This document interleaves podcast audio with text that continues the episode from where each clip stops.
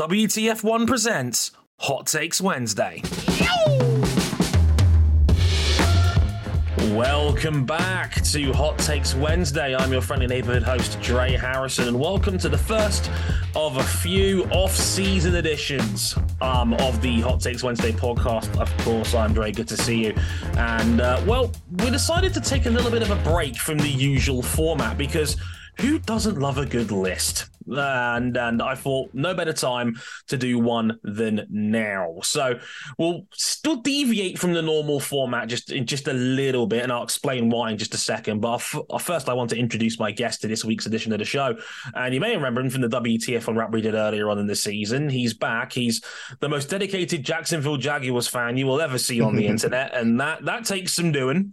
Um, but they're actually good this year, so that's even better. It's Luke Howick um, from WTF1 Talent range and all round excellent F1 content creator. Luke, how's, how's it going, buddy? Good, thank you. It's uh, probably best not to mention the Jags after uh, last night, but you know, um, yeah, you know, yeah. Uh, I'm actually sat in my Jags jersey, so you know, I'm I'm supporting the boys. But yeah, no, happy to do this. I'm very excited for this one. Yeah, me and me both. I mean, again, I wish I could comment on on NFL propositions right now, but you're talking to a New England Patriots fan, so the less said about me, the better. the way, like, all I'm saying is this is probably like poetic justice for a lot of other fan bases in the NFL, seeing us be two and ten right now. So, um, you got me on this one definitely. Uh, so looking forward. To, yeah, look, again, uh, man, excited to look forward. This is a very interesting one. So, my idea for this week's episode of Hot Takes Wednesday was to do our top ten drivers of the year. These are always a fun list. Um, and the, the twist is is that me and Luke do not know who each on who is on each other's lists. Um, and uh, we will be we will go back and forth uh, between our 10 spots all the way up to number one. And we'll discuss uh, who we think should be wearing our top 10 drivers of the year list. So this is going to be an interesting little back and forth between uh, me and Luke as we go up and down our lists. And we're just going to have a comparison and see um, where uh, you can uh, where, where we've placed our certain drivers, and that should be a very fun episode indeed. Don't worry, the normal format will be back next week. Just so you know, to, to prepare yourself maybe for next week's show, you can send them in on our Twitter account at WTF1 official. Look out for the uh, hot sauce bottle on next Monday's show, or you can DM me on Instagram, Dre Harrison WTF1, or you can email us at contact at WTF1.com. All the hot takes get forwarded to me. So if you want to do that for next week's show, feel free to do so in the meantime. Right before we get into the list, just letting you guys know, I've been grinding away on F1 Clash, and in their uh, latest update, they've added the chance to add F1 legend Emerson Fittipaldi to your team. Emerson Fittipaldi is an outstanding driver who won two world championships with Lotus and McLaren, winning 14 times in his career, and even tried to start his own team in the 70s. At the time, he was the youngest world champion ever at just 25 years old. He even made it on both sides of the Atlantic, winning the legendary Indy 500 twice, including 1993 when he won it at the ripe old age of 46. Legendary drivers can be unlocked by playing the newly introduced Collection Milestones reward track and amassing collection points. This track rewards players for upgrading their existing drivers and components, so the more they upgrade, the more rewards they can unlock. In order to unlock every legendary driver, all assets will first need to be upgraded to the max level.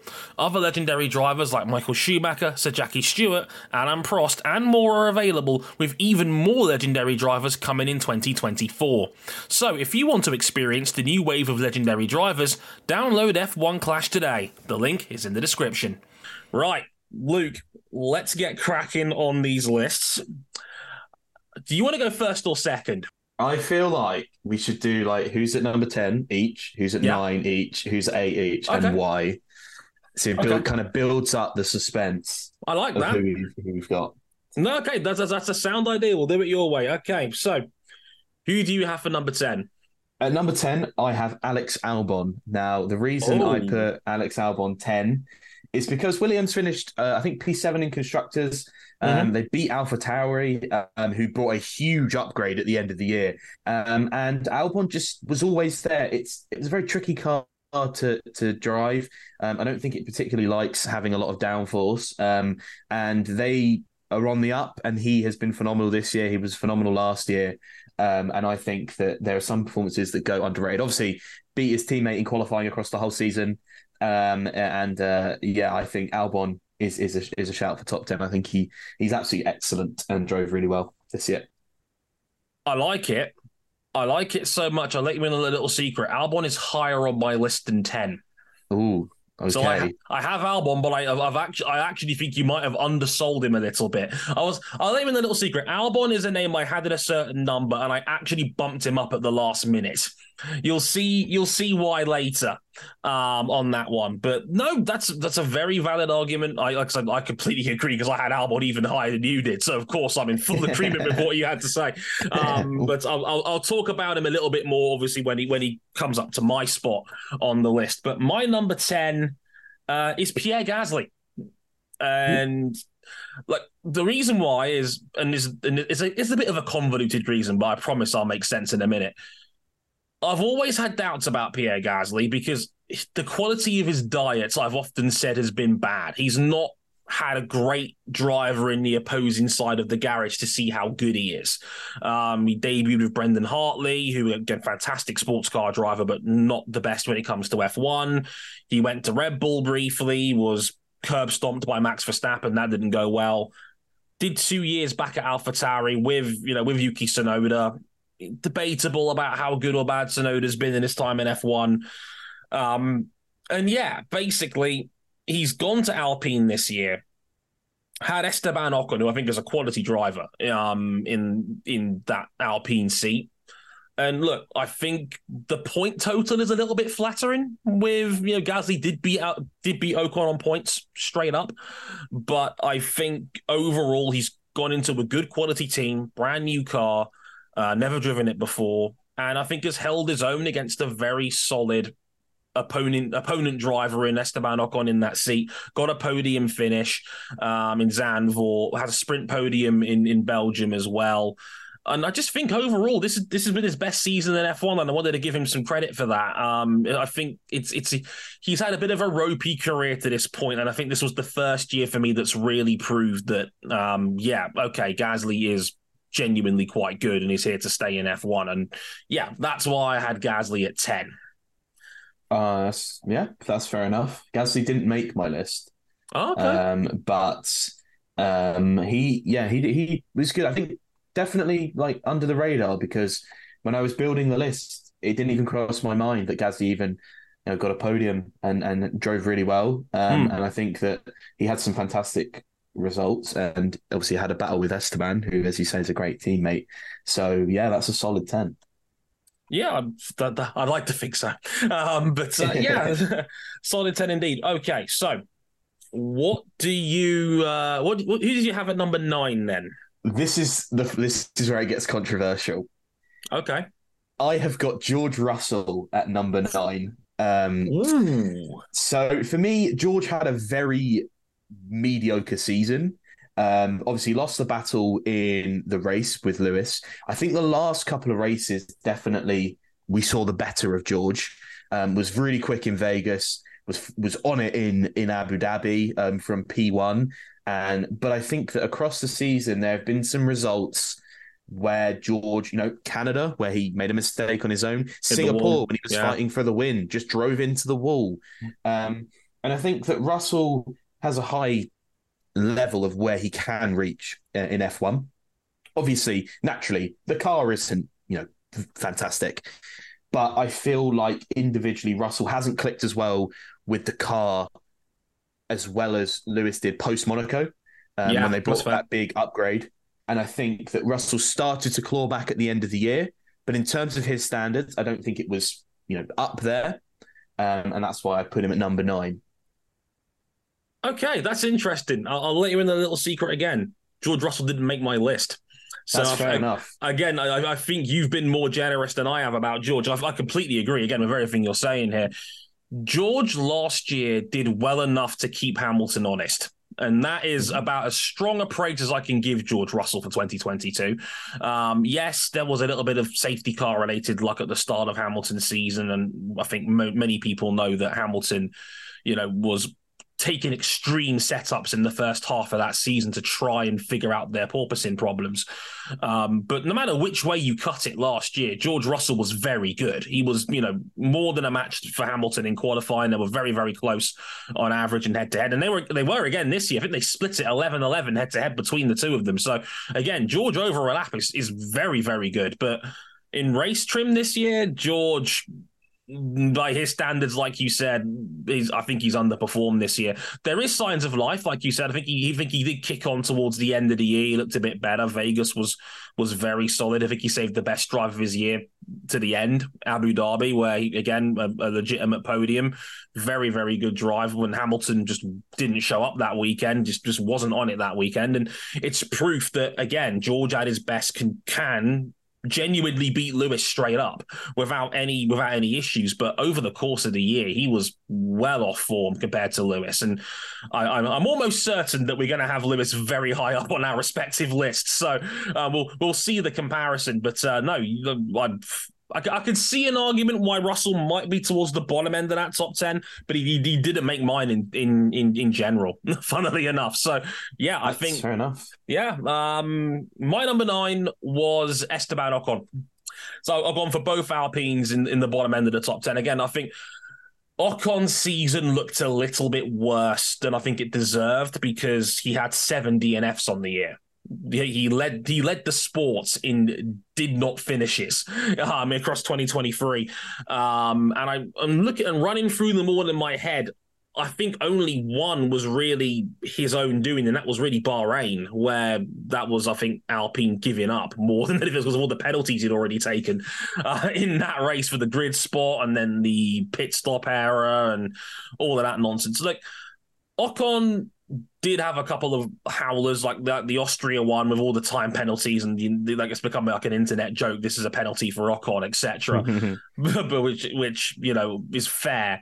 But I just I just think Ocon's just a really damn solid driver. Eh, like he doesn't have bad years in F1 anymore. He's just there, consistent, solid. I think he would have beaten Gasly on points um, if it wasn't for the the DNFs that weren't on him. I mean, he was caught up in so much nonsense that wasn't on him, like Hungary when he was hit by Zhou and that opening incident, the technical DNF in, at Silverstone, the steering braking in Hungary. There's so there is so many that Ocon's been caught at, and I think it's made his whole season look worse than it actually is. I think sneakily, I think Ocon's had quite a good year. Um, it's hard to evaluate because Alpine were in the middle of no man's land this year when it comes to F1. The, the top five are clearly clearly the top five. Alpine was a complete outlier in sixth because but they were still way better than the bottom four teams. Um, so it, it, it's really kind of hard to evaluate where Alpine's at but my gut was telling me to put Ocon at nine. So I've gone the two Alpines 10 and 9 on this one. I think they just I could put it in a nutshell the drivers were not the problem with the team this year. It's, it was literally everything else. Um, which, I mean, this is a team that had stories about being being 30 horsepower down, they sacked their team principal mid-season. Mm. Uh, um, you know, let's not forget, um, the like their CEO was absolutely torched by Alain Prost, saying it was a it was the Dunning Kruger effect, which I think is one of the most hilarious things I've ever heard. Alain Prost quoting that business phrase to describe Laurent Rossi. Um, they had to sell a chunk of their team off.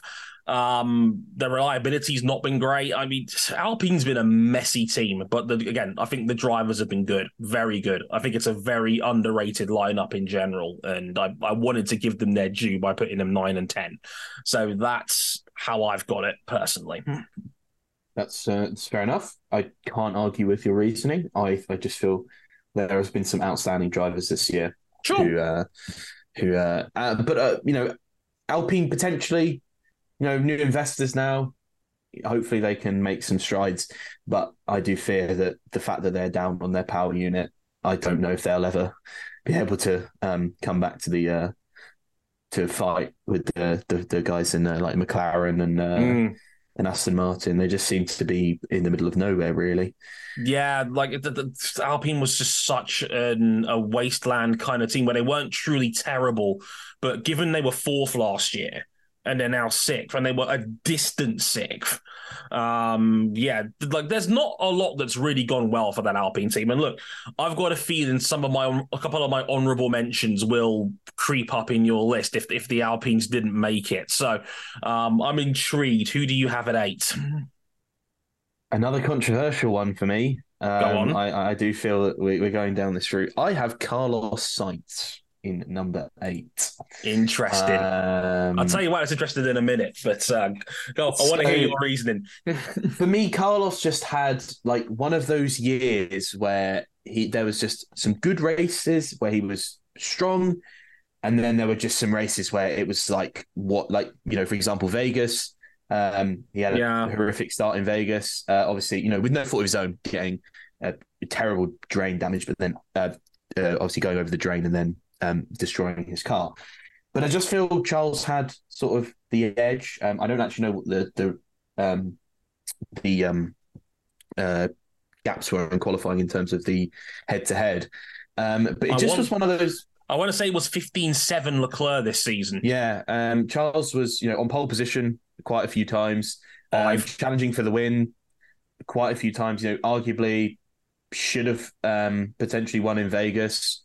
Um, had some had some things gone his way. Carlos had some great performances. Pole in Monza, um, which was obviously you know great for the Tifosi. Just one of those seasons where I kind of just feel that just Charles just had the upper edge on him. Um, and uh, I yeah I, I feel like he's definitely deserved to be in the top eight, but no higher for me. I just I just don't think it was Carlos this year. This year interesting you mentioned that. You'll you'll find out why in about five minutes' time. Um, Ooh, so interesting. If if, the, if that should be an inkling as to, as to what's about to happen, because uh, he's not my number eight, but he's very close to that, and I think it's I think as I'll explain, it's for similar reasons. This is probably my most controversial selection. I have Oscar Piastri at eight. Ooh, okay, that is okay. That is quite controversial.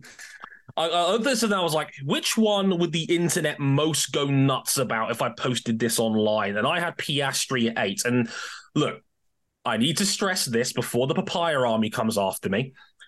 This is an excellent rookie season. Like I, I, I cannot stress this enough. But my first bit of logic when I came to forming this list was how high can I put up a guy who was still fundamentally beaten by his teammate?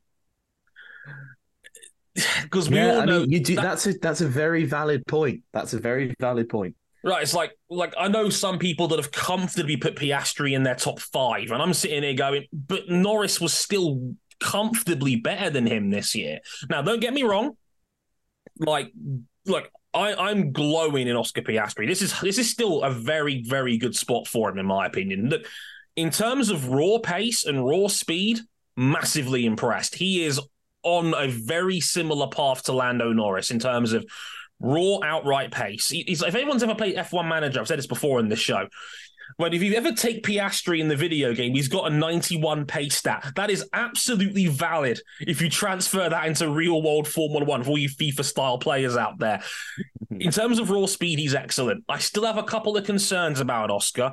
I'm a little bit concerned he's a bit too safe when it comes to racecraft, and I'm a little bit concerned about his tire management. I think that's his. I think that's still his biggest weakness as a driver because over long stints, I think he struggles to look after his tyres compared to Norris, and I think that's what hurts him in certain races. I don't think it's a coincidence his best race was Qatar, a race that had no tyre wear. It was a mm. it was a was a fifty odd fifty odd lap sprint effectively. That's what he said after the race. He did they did a fifty five qualifying laps or something like that because um because of the safety measures they put in place. It was a glorified sprint only over a three hundred and five kilometers. I don't think it's a coincidence that was his best race in F one because he didn't didn't have to worry about tire saving. He could just push all the way through. And in that element, I think he's fantastic. He needs a little bit of refinement, but again, I cannot stress this is excellent for Piastri. Like he, he's only going to get better. I have no doubt about that in my mind. I just think because he still lost both head to heads quite comfortably against Lando Norris, I, I'm limited in how high I could put him because obviously and I'm sure it's the same for you. Norris is is much higher up my list, and you know, like I guess Piastri being a rookie does give him obviously some degree of mitigation. But I looked at my list last minute and I thought he's a little too high. I'm going to put Piastri at eight. Um, again, for for what it's worth, uh, Norris 15-7 in qualifying and 17-5 in races this year. When you're on that side of a losing matchup, how high can I really put you? And that's the only reason why he's at eight. Um, it may sound harsh, but I'd like to think there's some method to my madness. Don't come after me, Norris fans, or any, anyone who's a McLaren fans, please. Um, forgive me. I I I can understand and and feel the the point. Um, I don't I don't agree, but it's it's a it's a valid point. Um, yeah, I, I, will explain where Piastri places in mind when we get to him. Yeah, I, I had a feeling he might be higher. So who have you got at seven? This is I feel like this is another controversial one. Uh, I've got Sergio Perez, which I think being seventh is actually quite high. I was when I do I keep rejigging my list every time I, I look at it. I'm, I'm keeping changing it because I'm not 100 percent sure. But he Perez didn't make seven. my list. so and honestly, I was half tempted to just completely not put him in. But second in the championship, um, obviously won a couple of races this year, um, and um, there were times when he looked very strong in that car. But then there was also the fact he was in a battle with Lewis Hamilton for second in the championship and Lewis didn't win a race. I think I mentioned that on on the the wrap show that I was on. That we're talking about a battle with one of the most dominant cars in Formula One, and a car that is fundamentally nowhere near, and there's a battle for second in the championship. That should not be happening, regardless of what people say about the setup or whatever. Perez should be comfortably being able to finish ahead of a car that is n- not that close across the season. There may be times when Mercedes are definitely close for sure. So that is why Perez is seven for me. I think he's had a season to forget, for sure. I don't think it's been his best season. I'm I am personally shocked that they're going into 24 with him. Um, obviously, you know, makes the most logical sense. But for me, it's just one of those ones where he just he just seemed to be nowhere really. Quite big gaps to Max. Um, and you know, going out in Q two, uh, you know, I think he went out in Q two in Abu Dhabi. So Perez, I feel like the more I think about it, seven is quite generous for Perez, but I've gone for him at number seven. Yeah, as I said, I, I didn't have Checo on my list, and I just felt like he left far too much on the table. This, you know, given the car that he's in, for me to put him up on the list at all. Um, look, he did have moments. I will not deny you that. I, I, can I can maybe just about form an argument that he might be a nine or ten, and I could say, okay. I don't think he was dreadful all year long. I think up to Miami, I think he was actually driving quite well. Um, I think Australia was a bit of an outlier. Um, obviously, the two wins in in Baku and, and Saudi Arabia obviously are worth something. Um, yeah, got a was a little bit fortunate that Max had to come through the field there, but Baku was a genuine win on merit, held Max off the whole way through. You know, look, if he does that every if he does that once every four or five rounds, no one's complaining about his job. You know, if he if he if he racks up podiums, if he had like seventeen or eighteen of those over the season, no one's complaining about his job. We, I think we've we know he's not Verstappen, and that's okay. He doesn't have to be. Um, we I think we probably would have wanted him to be, given this was clearly a one car championship for, pretty much from the start. But I, I, can I can see maybe a nine or ten. I can't get there on seven. I think that's wild um, because I think the amount of Q2 and Q1 eliminations in the middle of the season, just the rough, like, like, like the rough days like Qatar where he was lapped and just he did right the ship a little bit back towards the end of the year. I think the last three or four races he was back to somewhere where he near where he should be. Um, he was unlucky not to be on the podium in Abu Dhabi because I, I, don't think that was a penalty on Norris. I think that was a bit of rubbing his racing. And I, I, I if if if it's not for the penalty, he likely finishes third, and I think that would have been fine. Um, but I, I, can't get there on Perez speeds. That's a bit spicy even for me. Um, to follow on from that, I've also got I had, I had Carlos Sainz at seven. You mentioned him at the eight spot. I had him at seven. Similar reasons, really, like you said. Um, for me, uh, uh, the most common take in my hot takes inbox I've had all year is that Carlos Sainz is the better Ferrari driver, and I'm sorry, listeners. No, no, no, no, I, no, no. I just can't get there on this. I, I've never gotten there. No, Charles, no, no, no. Charles Leclerc is special. He's a he, is. he is a fantastic driver. He really is. I think there's been a lot of narrative playing with Leclerc, where it's like he makes one big mistake a year and people act like he's some sort of bottler. He is not Tottenham, okay? He is a chip. I said that out loud. Again, as a United fan, I can't comment. But look, at the moment, like Sainz is good. He's fine but he's not Leclerc. Okay, he like I think he had a couple of the big moments this season towards the end for Ferrari. Obviously, that Monza weekend was he was great there. He got that pole, was on the podium, fought like his life depended on it. Um, you know, we we like that, we respect that. It's it's great to see it firsthand. Obviously, the Singapore wing uh, win is going to oh, stand out. That. Yeah, of course. I mean, he's the only guy who drove a car that wasn't blue yeah. that won a race this season. Um, and and yeah, that was obviously a fantastic drive. But I think over the course of the year, I still think Charles Leclerc is better. Um, and I think the back end of the season, once Ferrari put in their big floor upgrade, Leclerc was was dominating him. Leclerc was just in the top five every week and was again was a genuine threat for the win in Vegas. Drove incredibly well there. And where was Sainz in the midfield because he can't handle his hard tires. And Abu mm. Dhabi, the one round where you wanted Sainz to step up and a tight fight for second in the constructors Sainz was awful. He like he was mm. stuck. He was stuck in 16th the whole race long, and then couldn't make any ground. And then they parked him at the end because it was pointless even going for a fastest lap attempt. They were waiting for a safety car that never came. Um, no, mm. I, I I can't get there on Carlos. Look, I think Carlos is very good. I think this was a solid season from Carlos. All the talk I'm hearing about Charles Leclerc being team leader is justified, in my opinion. He's your number one. Leclerc needs to be the number one, and I'll get to him a little bit later on because he is higher up on my list than seven. But for me personally, I think Sainz. I think me and you have I've got very similar logic, and yeah, you had him at eight. I've got him at seven, more or less the same. A good season. I wouldn't necessarily call it an outstanding one. So I've got mm. him hmm. there. Who do you have at six? I have the man you put lower down. I have Oscar Piastri at six. Okay. Now, for me, you know, yes, the head to heads glorify it. Sure. He did win a sprint. Yeah. He did absolutely. win a sprint.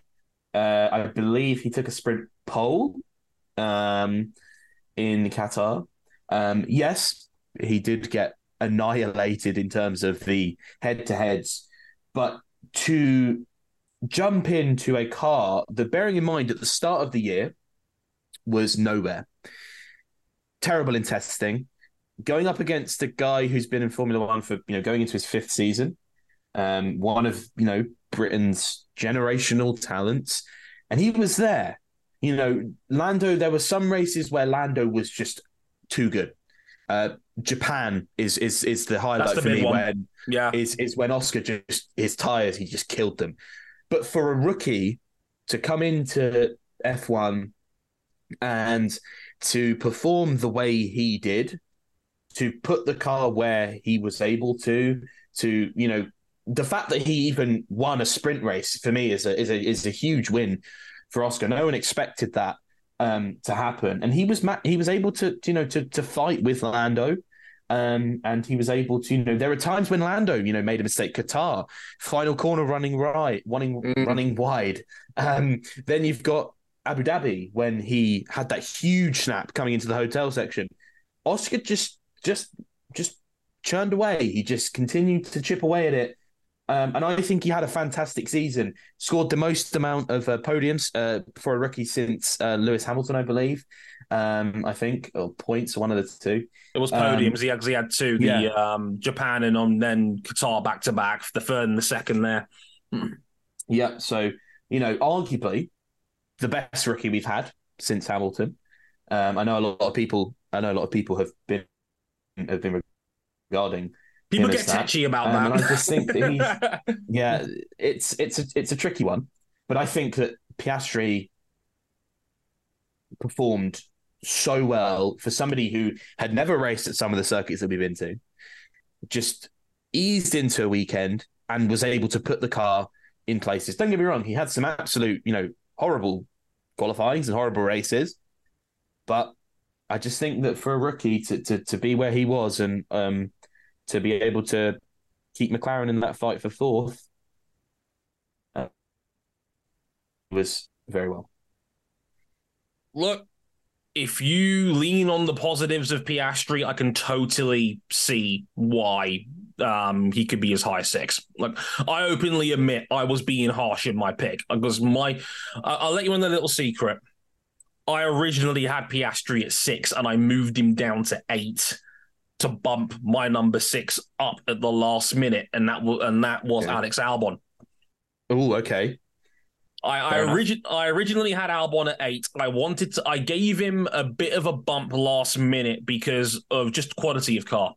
The Williams is just nowhere near the McLaren, and I I think Alex Albon drove his nuts off this year. I really I wanted to give him you know high praise because Williams has been terrible. They've been the worst team in F1 for four of the last five years. Um, and again, as a side note, shout out to James Vowles, who's done a fantastic job as team principal this season to get them up to seventh place, first year on the job. That's uh, in, incredible work from him and the Williams team.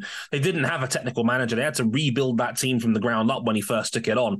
Um, I I've, used this quote before on the pod and I'll use it again. I remember when they were interviewing Alex Albon in in Bahrain in preseason testing, and he said, "We just want to be a better last." That's literally what he said mm. going into the season. To come out seventh is a phenomenal effort, and it's almost solely on him. 27 out of the 28 points they got this year came from Albon. And just some phenomenal drives. Canada, where he had to defend against quicker cars behind him. We all know the Alpine and the McLaren were way quicker than Williams over the course of the season. Monza was another one where they were just up there, and Albon was able to defend like his life depended on it.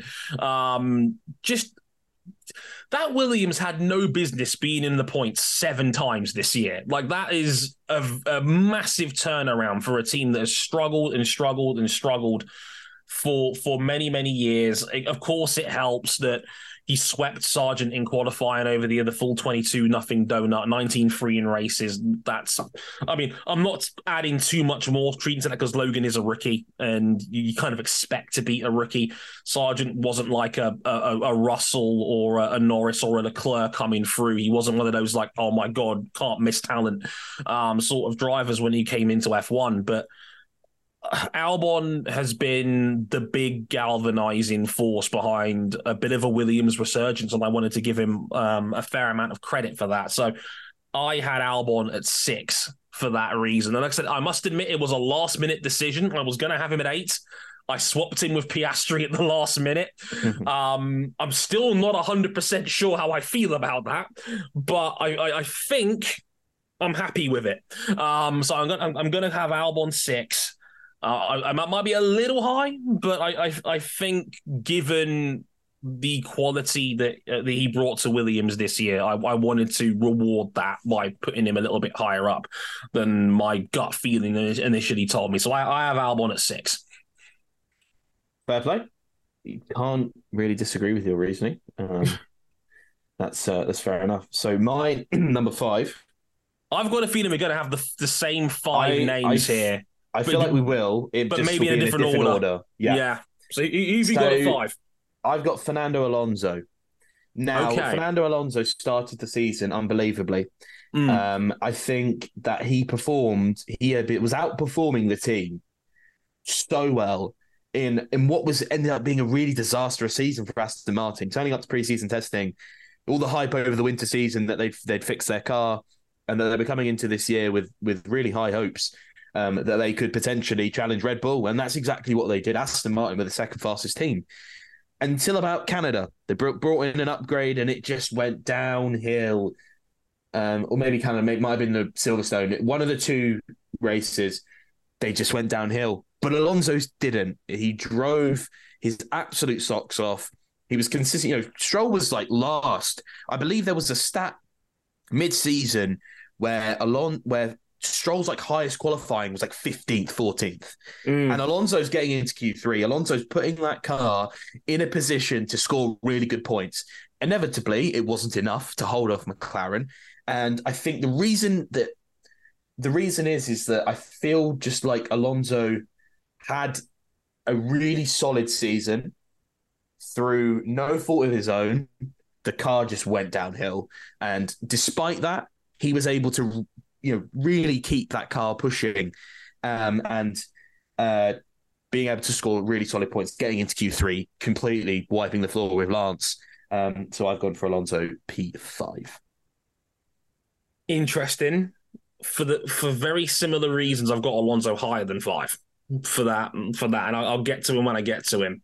Um, for what I'll, I'll say as a disclaimer before I reveal my number five, two through five are very close. Yeah, it could I, be either or. I, I think you could have the next four names. I'm, I'm almost certain what the other three names we're going to mention here in a minute. I think you could have them in just about any order and, and, and entertain an argument. I think I think there's reasons you could put any of these next four people between two and five, and I wouldn't argue with you. I've got Charles Leclerc at five, and I think it's only because the start of his season was so patchy. And to be fair, that's not on him. Not really. Like the Bahrain, the electrical store screw up was horrible for him. Oh, that was a podium taken off the board, and it hurt his Saudi Arabia because they had to take a grid penalty for that too. But this is more for the back end of the year. Like, I, I kind of have to take the results at face value, but I think it's very harsh on Charles because back half of the year, I think he was really, really solid. I think around Italy onwards, he goes 4 4 4 fifth. Then the disqualification in Austin was unfortunate. Again, that wasn't on him. That was his team screwing up. I think he was, I think he could have been um, good for, you know, maybe a, a, a top, you know, a, a, top four or five finish. Um, yes, I, I, think there there was another just just he, he, was just so consistent at the end of last season that, like I said, I, I almost wanted to put him high. I think just. I think w- one other driver in this block did a little bit more when they were struggling than Charles did, and I think maybe the matchup with Carlos as well played into this a little bit. Like I said, it's a really tough call. I had to put someone here in five, and I and I went with Charles um, I think it would be harsh no matter which name of the following block I put in five, but I've, I've gone Charles on this one. But again, I think you could have him as high as second or third, and I think there's an there's an argument for it. But uh, I, I like one again, of these top five. You yeah, have in any bar obviously number one. Yeah, the, the, the top four, the five, five, four, three, and two. You could literally have any order, any valid reason would be enough. Um, so it's just obviously personal opinion. I agree. I, I think it's it's it's it's a it's a toss up in my opinion, and like I, I could I could go back now and swap them, and I think again I, would be happy with it either way. But I, I, my gut is just telling me I think Charles is at five because I think Ferrari were a little bit stronger in terms of car down the stretch, and I think the other people above him had slightly weaker machinery for more, and I think that's my gut telling me to have Leclerc at five. But again, this is very close. Mm, um, definitely. Um, who have you got at four then? Because you, you had Alonso five, so who have you got four? At number four, I have Sir Lewis Hamilton. Um, wow. Okay. Number four. Um, very underrated season for Lewis. Uh, six podiums, was in the points 20 times um, across the year. Uh, obviously, had a DNF in um, Qatar, which was his fault, but then obviously was super strong in Austin, albeit the disqualification. I think that Lewis is kind of he went under the radar this year, um, p- finishing P three. is fantastic. Finishing P3, but also being in contention to finish second in a car that didn't win a race. Got a brilliant pole position in, in Hungary, which you know was fortunate to see with my own eyes. Um, and I just feel that Lewis had a great, a great season that is limited with the machinery that he has. Um, again, even when I'm explaining it, I feel like Lewis could potentially go into the top three. Um, I just feel that Lewis did have some races. Abu Dhabi, he was he was not on it uh, in Abu Dhabi. Not sure what was going on. I think they got the setup wrong, but he was he was he was adrift. And he had a lot of what if races um, in uh, Vegas. What if he didn't have contact with Oscar Piastri? He had the pace. Um, obviously, at no fault of his own. But for me, Lewis goes in fourth. I had him a bit higher. Um, that I think that's the harsher end of where you could have put Lewis. Um, but again, like I said, this is such a toss up that I, I, I thought, and I know you're a bit of a Hamilton man, because I'm actually quite impressed. You fed on your own sword a little bit by having him four. I thought you were going to have him in the same spot that I've got him in, which I'll get to in a moment, because uh, my number four is Lando Norris. Okay, and it, it this is this is an interesting one because with Lando and McLaren, it's such a tale of two seasons job where until Austria, McLaren were terrible. Norris got that Austria upgrade first. He always goes well around Austria. He finished fourth that weekend, and it was like, okay, they might have something here. They get to Silverstone, and it's a completely different car. it's, it's like all of a sudden, McLaren go from having maybe the sixth best car to the second best car almost overnight. It's outrageous. And then after that, Lando Norris finishes second six times. Six. It, it, I know the jokes are that it's Lando no wins and all that, but it's actually quite remarkable that he finished in second six times um, throughout the back half of the season. Uh, had seven podiums in general. I think again because of the mess of some other teams around them, I'm I think that's why I've got Norris at four compared to the two names I've got above him. But this is Lando's best season comfortably in F1, and I, I think he's now put himself in the driver's seat to be the next Verstappen rival if McLaren can keep at this trajectory. They are, I think, right now they are the second best team in Formula One. Um, I think they have the overall second to third best car. I think between them and Ferrari at the moment, I think they're very close. Um, I think Ferrari did find some late season form, certainly. Um, but I, I think Lando has spearheaded a really, really strong McLaren surge in second half of the year. You're right. You mentioned you mentioned earlier. I, I, there is qualifying concerns a little bit. He has made some errors there, not massive ones. I think like you know a, a two tenth mistake here, a three tenth mistake there. Obviously, the Qatar qualifying session was a big one. Abu Dhabi, where he almost lost it at the hotel complex. Um, you know, he, I think Lando is his own worst enemy sometimes, where I think he's very harsh on himself for, you know, he's not writing off cars regularly. The only one that was a, a big one was Vegas, really. And even then, there's some degree of mitigation over the car bottoming out. It, it can happen. You know, it's just one of those things on cold tires. I think Land, I think Lando is very harsh on himself because he's. I think he's an exceptional driver. I really do, and I've if he can like he's at an 11 on that sort of base stereo you get. If he t- if he turns himself down to a 9 i think he could be someone that i think the win will come next year if if this keeps up. It will happen. He's, he's too good not to. He's putting himself in that position week in and week out where if something happens with max or if they have a bad day norris can punish him Unfortunately, that day never came for Norris this year um, because no. because we all know Max was just that good, um, and Singapore was the only other one. And in Singapore, it was kind of impossible to pass that Ferrari, given how powerful it was in a straight line. But overall, I think Lando is exceptional, and again, if you if you put him second or third, I wouldn't argue. I know two of my colleagues at WTF1, one I think I think Charlie had Norris second, which again is completely understandable in, in, in my opinion. So, yeah, I've got Norris four, and just like that, I have Norris third. Um, hmm. so Carry on, my man.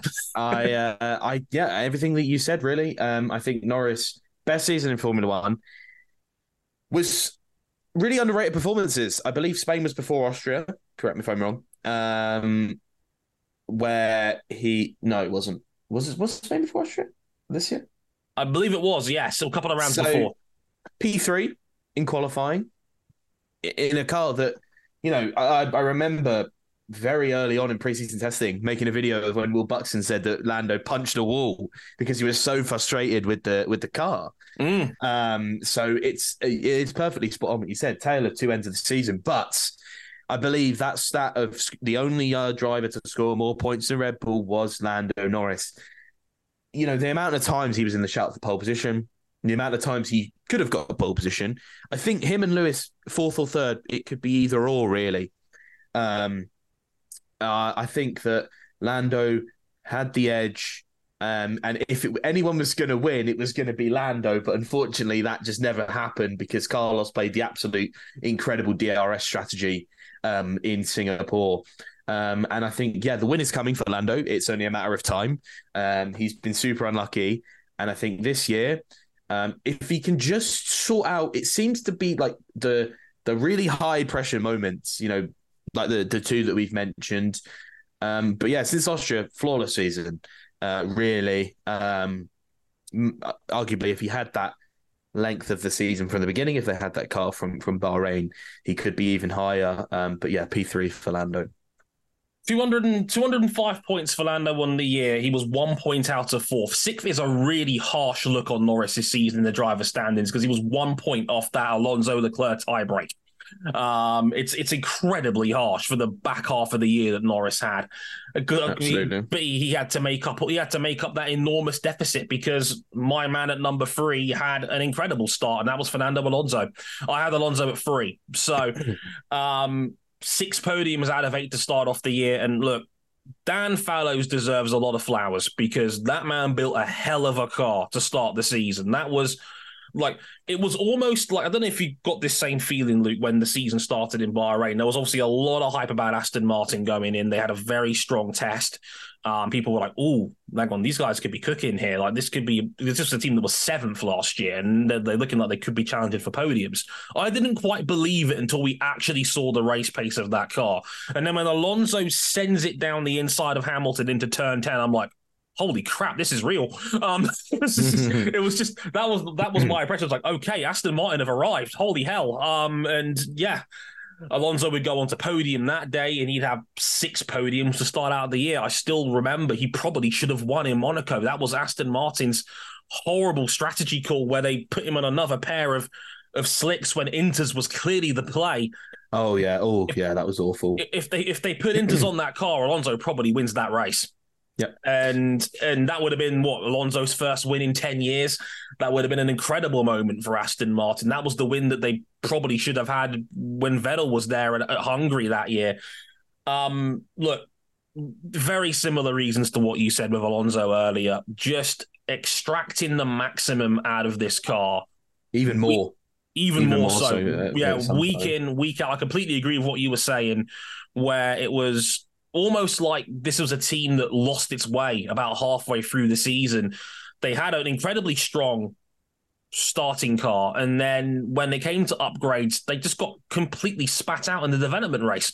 Mercedes, Ferrari, and McLaren were all just so much stronger when it came to their upgrade packages. And then Aston Martin got kicked to the curb to a degree. And it was ironic that reverting back around you know, Austin, Mexico kind of time, that seemingly brought a bit of the old mojo back for Aston Martin, where all of a sudden Alonso gets gets on the podium in Brazil. Stroll had a, had some of his better drives at the end of the season, um, like Vegas and that, and, and and and whatnot. Like Stroll had a, a little bit of a uh, a bit of a saving grace towards the end of that season.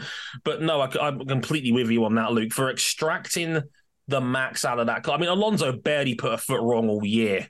Um, like the the Belgian sprint was probably the most egregious error he'd made all season. Just again, maybe the Vegas spin on, on lap one as well, but even then he still got back into the points, um, which is not a bad not a bad job uh, at at all.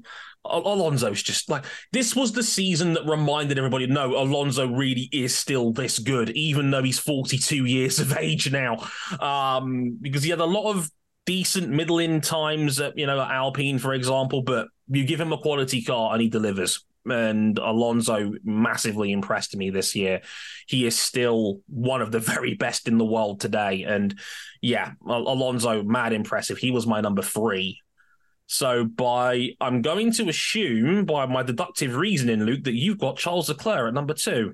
I do indeed. I do indeed. Maybe because I have a soft spot for for Charles. Entirely um, fair. I, I I do really. I think he had a very strong season and obviously was on pole so many times. I think the last like five races, six races, he qualified in the front row um, in in all of them. So first or second, a lot across the qualifying in the last couple of races. And I think that that car was not good. It was not strong for Ferrari. Times they were second fastest, times they were fourth. He did really good at you know dominating his teammate, and I think that he had some really unlucky moments. You know, obviously the hydraulics failing in in Brazil. Um, he obviously had some some interesting strategy choices as well. That's always the case with Ferrari. But I just think Charles is that guy. You know, he just every time something goes wrong, or every time so, you know he has an incident, he just the next race will always remind us. You know, Charles is he's he's he's that guy, and I think that give him a car, give him a challenging car. The same with any of the other five that we've mentioned he will be able to fight for the world title. Um, and I think that this year, you know, it it was a strong year, and I'm hoping that he can have a better year. But for me, I just think Charles Charles at second for me.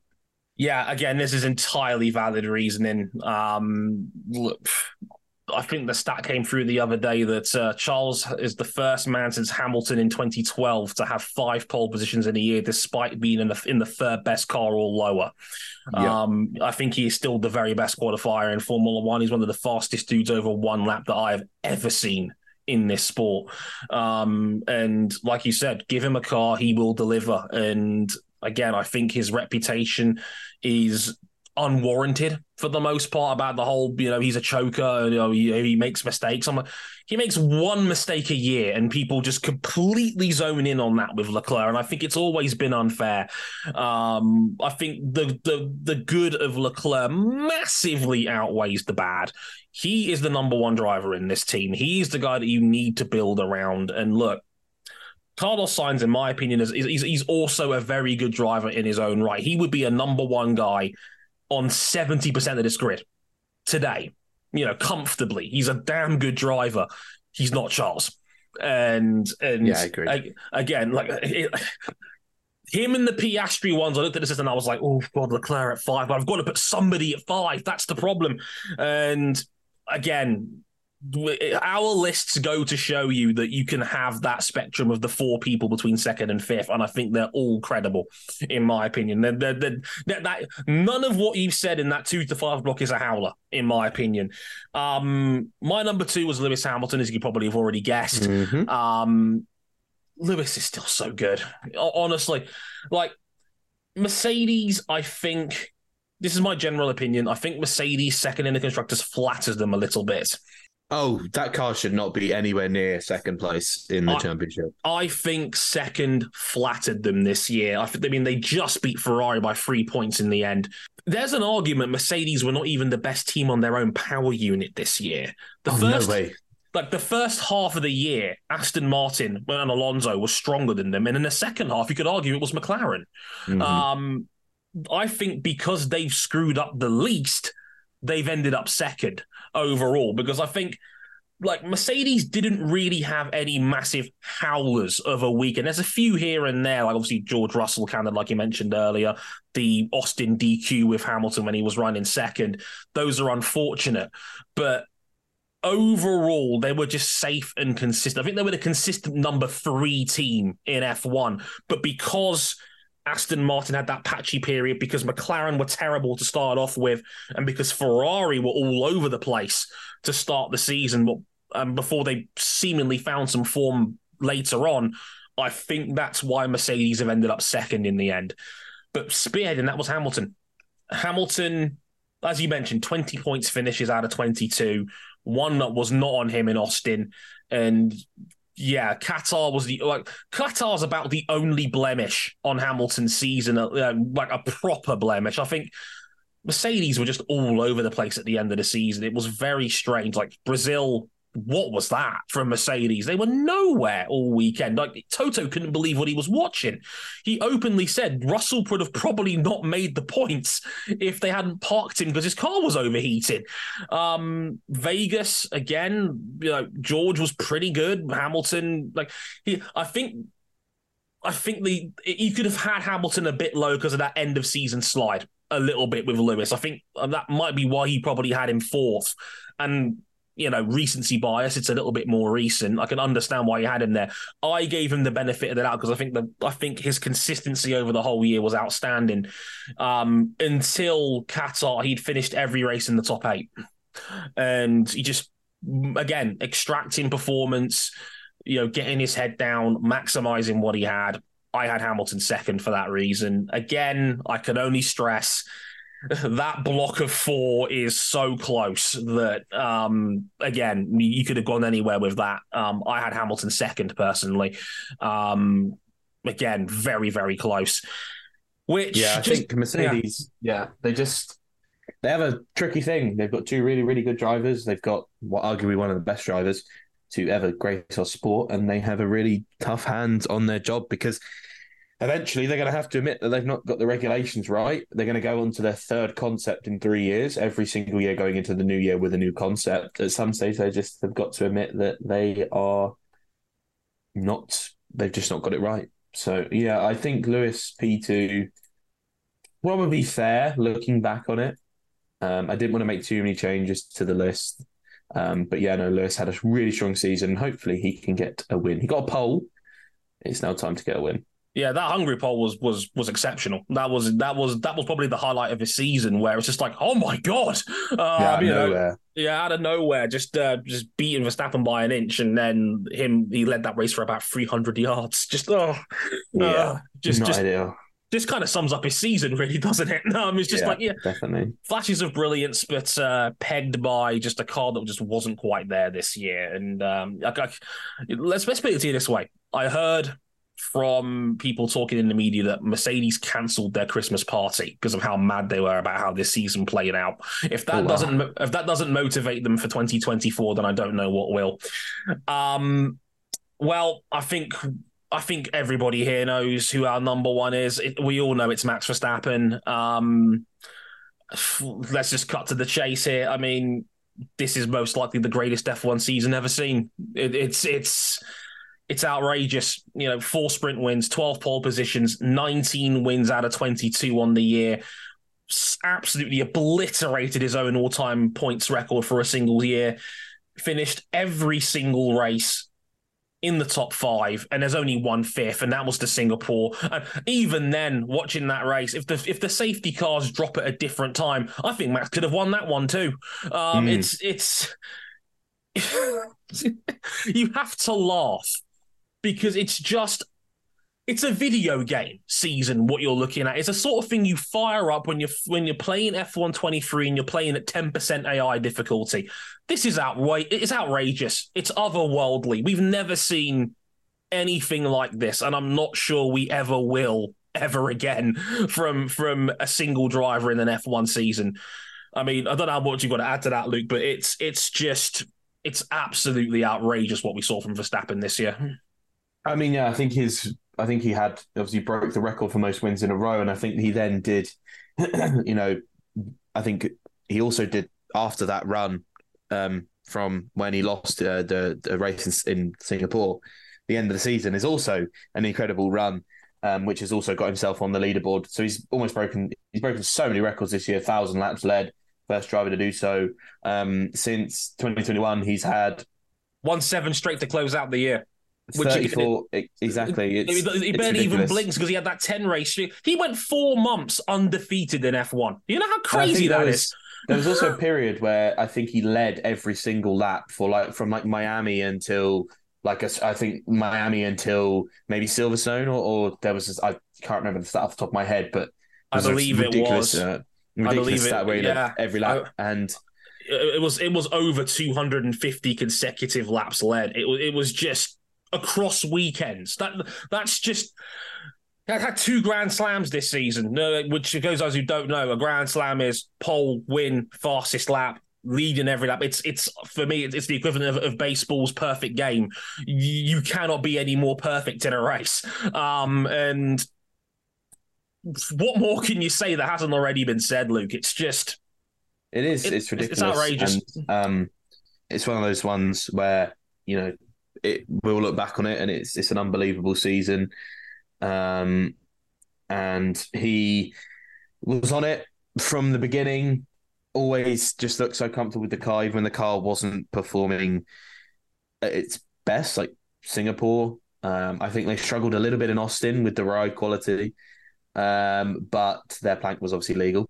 Um, and uh, I think um, just absolutely mind blowing season from Max. Um, I always say this Max drove really well, but Red Bull as a whole, just operationally, that's the thing is that teams can catch up and bring fast cars. They can bring, you know, they can bring the, the big upgrades to challenge Red Bull, but operationally, they've got things in their back pocket, um, strategy, pit stops, just operationally, they just run so well. Best driver uh, car, car combination. So um, yeah, uh, obviously, I, I don't know if we'll see this exact mirrored season in 24. Um, I think from a from a you know spectacle, couple of closer races would be a little bit nicer.